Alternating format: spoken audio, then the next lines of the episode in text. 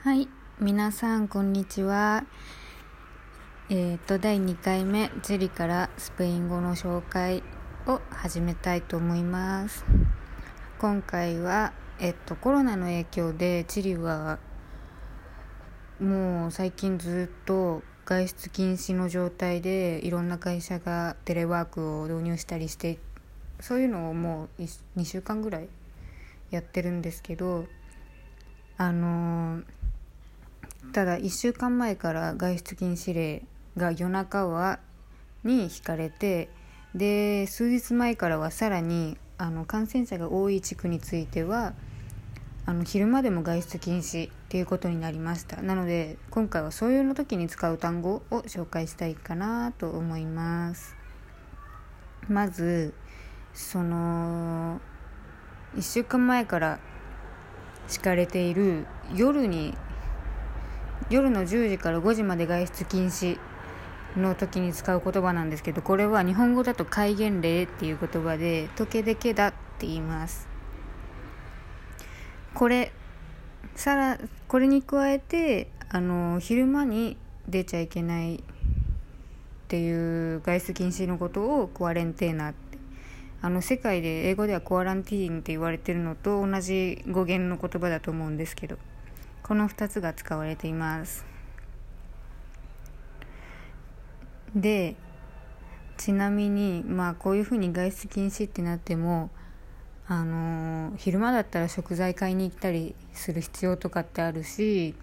夜でもあのもしかしたら急に病院に行かなきゃいけないとかそういうことってあると思うんですけどそういう時にはチリではあの警察のオンラインページから許可証外出許可の許可証を取って出かけることになるんですけどこの外出許可のこともトケデケダ中のものとクアレンテーナ中のもので違う言葉を使われます。トケデケダ中に外出しなきゃならない人例えばタクシー運転手だったりとか、まあ、その他個人の都合で病院行かなきゃいけないとかいう時に取るのがサルボコンドクトっていうものです。これに対してクアレンテーナ中にあの、まあ、ペットの散歩とか行かなきゃいけないとかスーパー行かなきゃいけないとか薬買いに行きたいとかそういうまあ生活で必要な外出の時に取るのはペルミーソパラサリーダテンポラルって言って。これペットの時は30分で家から2ブロック以内の移動とかスーパーだったら4時間とかって決まってるって結構厳しいんですね。であのー、守ってなかったりしたら蒸れたとかもあったりして。そんな感じです今回の単語は。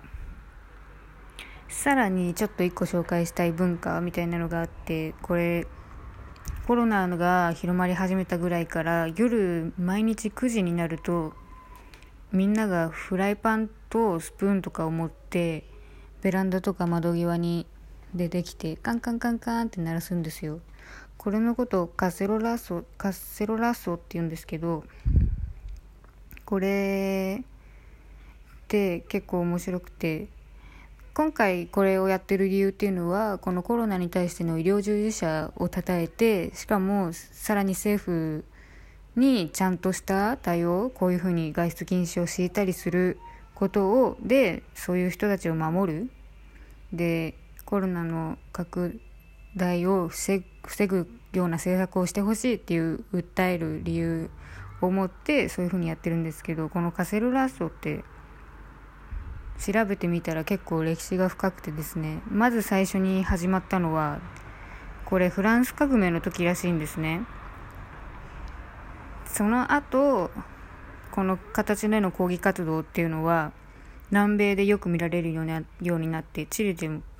昔から抗議の時はこういう形を取るっていうのが多くてこの期限としては生活物資の不足に対して抗議を行うっていうシンボルらしくてそれが今ではこういうふうに政府に対して何か訴える時の